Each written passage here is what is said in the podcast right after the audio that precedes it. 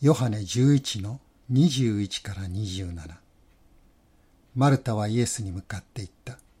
主よ、もしここにいてくださったなら、私の兄弟は死ななかったでしょうに。今でも私は知っております。あなたが神にお求めになることは何でも、神はあなたにお与えになります。イエスは彼女に言われた。あなたの兄弟はよみがえります。マルタはイエスに言った。私は終わりの日のよみがえりの時に彼がよみがえることを知っております。イエスは言われた。私はよみがえりです。命です。私を信じる者は死んでも生きるのです。また、生きていて、私を信じる者は決して死ぬことがありません。このことを信じますか？彼女はイエスに言った。はい、主よ、私はあなたが世に来られる神の子キリストであると信じております。ヨハネの福音書でイエス様は「私は何々である」というのを7回おっしゃってますね。私は命のパンです。それから私は世の光です。私は門です。私は良い牧者です。私はよみがえりです。命です。私が道であり真理であり命なのです。そして私は誠のブドウの木ですで今日はそのうちの「私はよみがえりです命です」というこのイエス様のお言葉についてお話ししたいと思っておりますさあイエス様がこの言葉を語られたのはラザロが亡くなった時でした。ラザロご存知ですか？このラザロはマルタとマリアの兄弟です。でベタニアに家がありましてベタニアにありましたラザロの家はイエス様と弟子たちとがユダヤ地方に行く時には必ずそこに泊まる。でラザロはマルタマリアと一緒に兄弟3人してイエス様の働きをサポートしておりました。イエス様とラザロはとても親しくイエス様はラザロを友と呼んでいますね。ヨハネの11の11です。ラザロと深い心のつながりを持っていました。ですからラザロの死はイエス様にとって特別なものでした。ヨハネ11の35イエスは涙を流されたと書いてあります。イエス様はラザロの死を悼んで涙を流されたのです。このヨハネ11の35は英語で「Jesus wept」と訳されています。単語2つだけです。聖書の中で一番短い説です。けれどもこの一番短い説は実に多くのことを私たちに物語っているのです。である人は考えるでしょう。イエスは涙を流された。イエス様は神様でしょう。救い主であるのに人間と同じように涙を流す泣くなんておかしいんじゃないですか。確かに神様は私たちと違って泣いたりわめいたり怒り散らしたりするお方ではありません。いつどんな場合でも冷静であり沈着でありましょう。そして物事を的確に判断し対処なさるお方です。けれども神様をどんな感情も持っていらっしゃらない。感情に乏しいお方であるかのように考えるのは間違っています。神様はどんな感情もお持ちにならない鉄のようなお方ではありませんしどんなことにも気持ちを表さない石のようなお方でもないのです。聖書を読みますと神様がどんなに感情豊かなお方であるかが分かります。今までお話ししてきましたルカ15章の例え話では羊飼いは羊を見つけた時どうしましたか？銀貨をなくした女性がそれを見つけた時どうしたでしょうか？息子がもう家から飛び出して帰ってこない。その息子を取り戻した父親はどうしたでしょうか？もう大喜びしてもう自分一人だけで喜んでいられなくて近所の人たちにその喜びを分け合ってますね。父親はもう雇い人一同みんなかき集めて大宴会を開いている。これは神様が私たちが悔い改めるならそれを大喜びしてくださる。そういうことを言っています。逆に聖書はもし私たちが悔い改めなかったら神様は大変悲しまれるということも教えています。イザヤの16の9というところにこんな言葉があります。それゆえ私はヤゼルのためにシブマのブドウの木のために涙を流して泣く。ヘシボンとエルアレ。私は私の涙であなたを潤すというのです。神様は私たちの罪のためにその悔い改めないかたくなな心のために涙を流してくださる。泣いてくださる。イエス様は最後の旅行の時にエルサレムに向かわれます。その時こう言われました「ああエルサレムエルサレム預言者たちを殺し自分に使わされた人たちを石で撃つ者。私は面取りがヒナを翼の下にかばうようにあなたの子らを幾度集めようとしたことか。それなのにあなた方はそれを好まなかった、まあ、聖書はイエス様がこの時涙を流されたとは書いてはいませんけれどもおそらくは涙を流してそう言われたのではないかと思っています。そして皆さん精霊もまた悲しんでくださるのです。エペソの4の30に神の精霊を悲しませてはいけませんという言葉があります。精霊も私たちの罪を悲しまれる。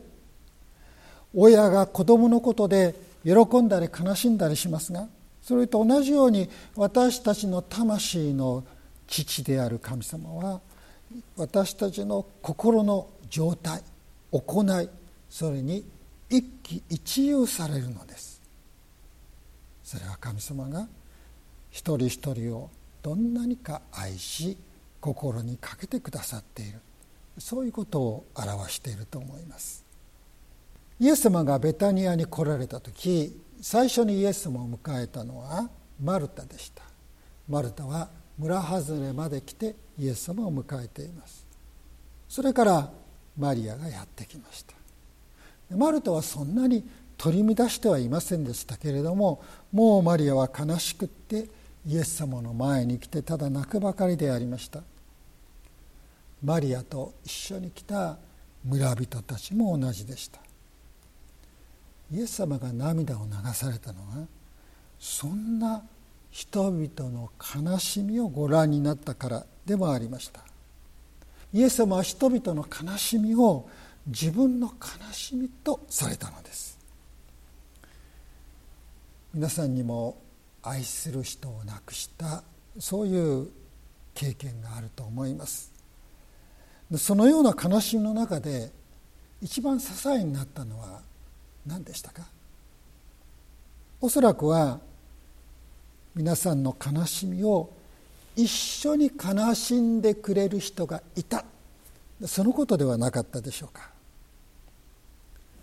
辛いこともあればいいこともありますよ。私の場合はねこうやって悲しみを乗り越えました。人は親切のつもりでそう言うんですけれども悲しみの中にある時にはそうした言葉があまりにも教訓めいている。押し付けがましく聞こえる。そういうことがありますね。悲しむ人はただそばにいて一緒に悲しんでくれることを願ってます。自分と共感してくれる人を求めているんです。こうした共感が私たちの支えとなります。チェスとか将棋とか囲碁ですが最近はコンピューターと人間が対戦をします。でコンピューターの方が勝つことが多いんですよね。である時コンピューターと対決して勝ったチェスのチャンピオンがこう言ったんです。まあ難しい戦いだったけれども最後は周りの人たちが大勢で僕を応援してくれた。だが対戦したコンピューターに声援を送るコンピューターはなかった。皆さんここに人間と機械の違いがあります。機械は互いに励まし合うことができないんです。共感がないんです。でも人間は悲しみの時に慰め合うことができます。苦しみの時に励まし合うことができます。嬉しい時には一緒に喜び合うことができるんです。もし人間にそれがなくなったら人間はコンピューター以下になってしまいます。神様は感情を持たないコンピューターのようなお方ではありません。イエス様が人々の悲しみに共鳴して涙を流してくださったように私たちと共に涙を流してくださるお方。本当にいろんなことで私たちは涙を流すことがあるかもしれませんがそのことを覚えるのはそんな時安心感を与えてくれます。私たちもこの神様の前で泣いていいんです。神様はその涙の意味を知ってくださいます。その涙を拭ってくださるのです。でイエス様は私たちの悲しみに共感して涙を流してくださいました。しかしそれがイエス様が涙を流された理由の全てではありません。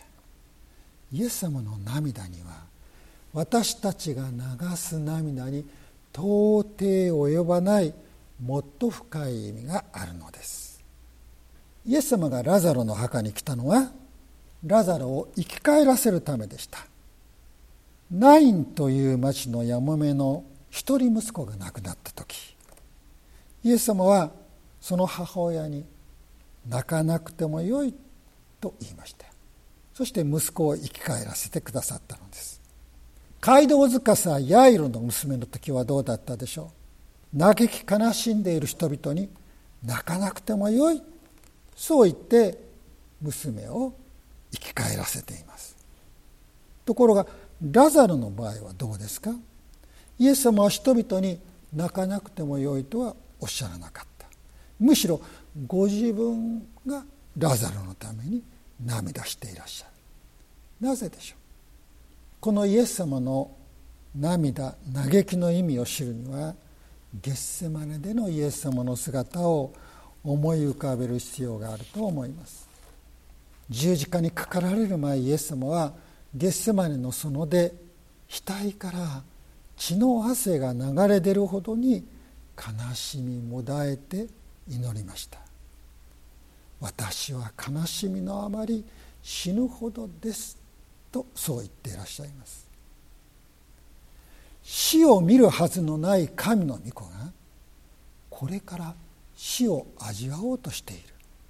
罪も汚れも知らないお方が十字架の上で罪人となって父なる神様から見放されようとしている。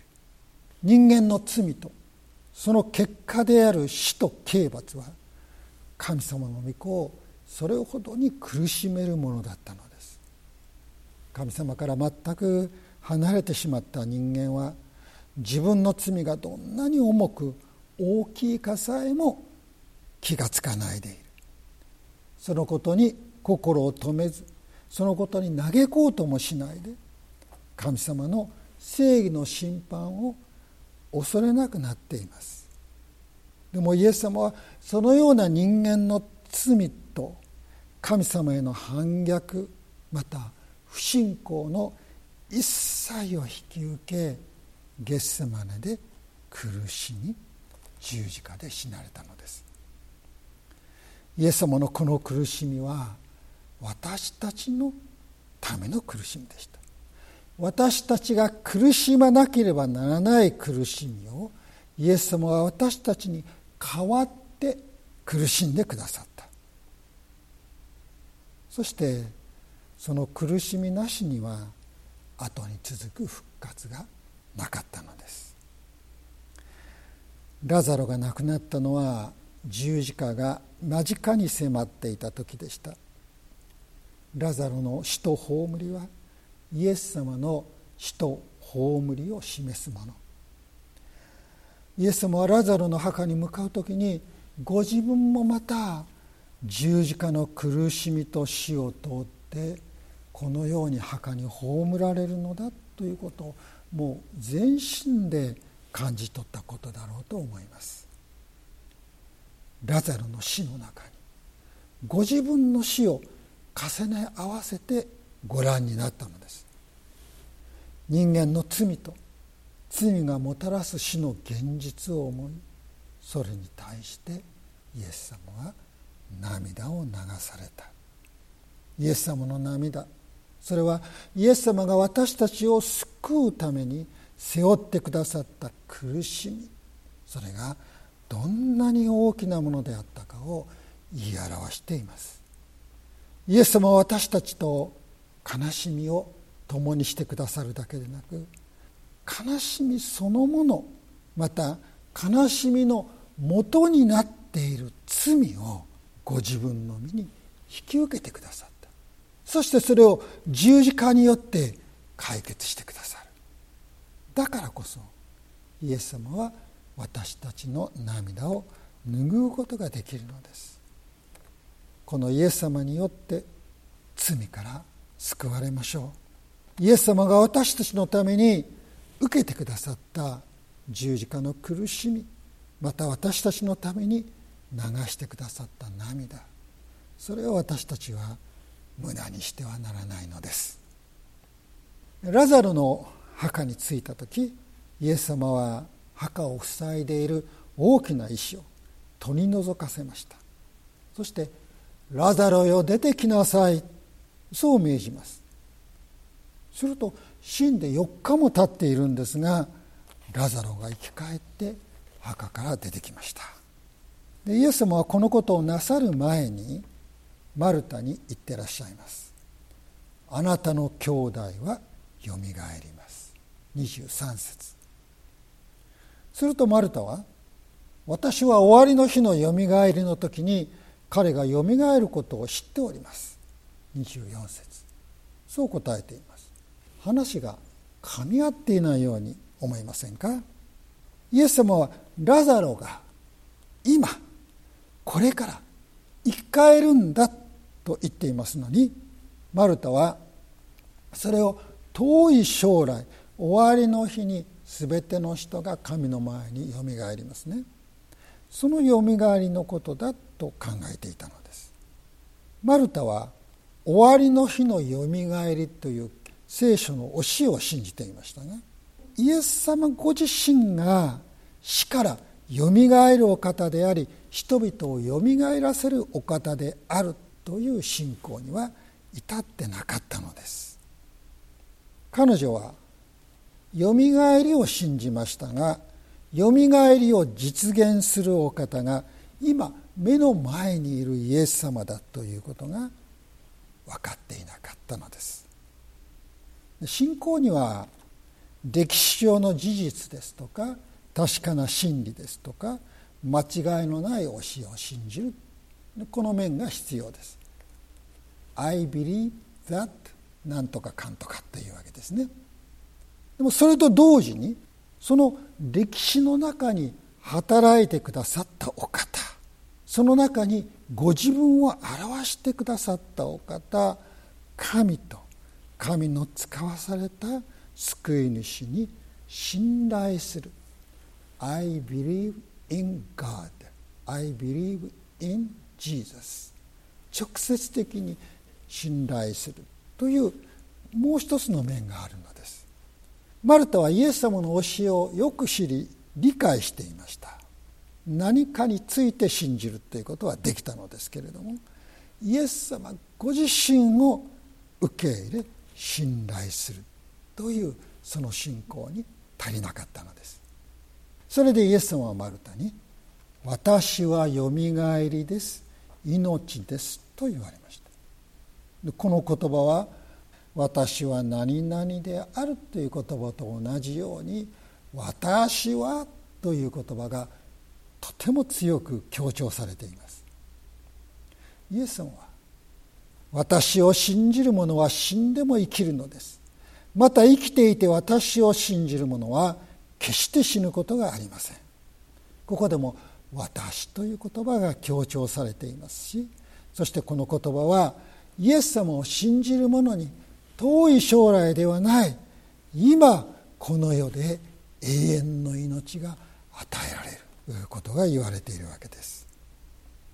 イエス様はラザロを生き返らせました。そしてご自身も復活なさいました。それによって私はよみがえりです。命ですと言われたことがその通りである。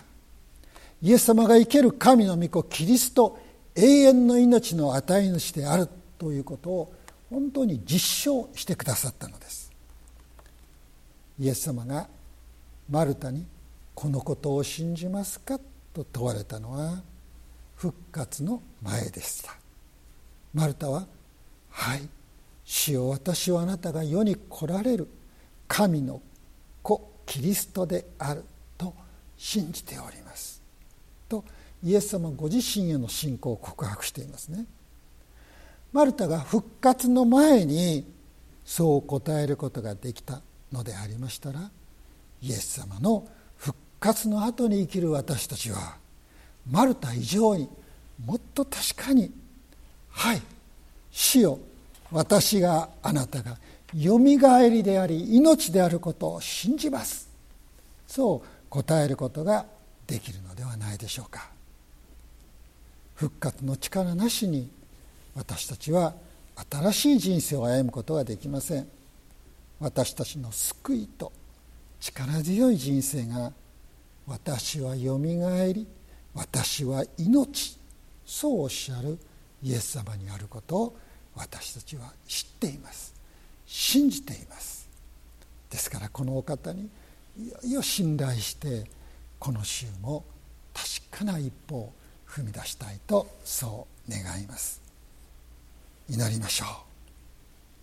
父なる神様日曜日イエス様の復活の日にイエス様が私たちの涙を拭い私たちを悲しみ痛み苦しみから回復させてくださるよみがえりの主であることをまた私たちを生かす命の主であることをもう一度確認することができました。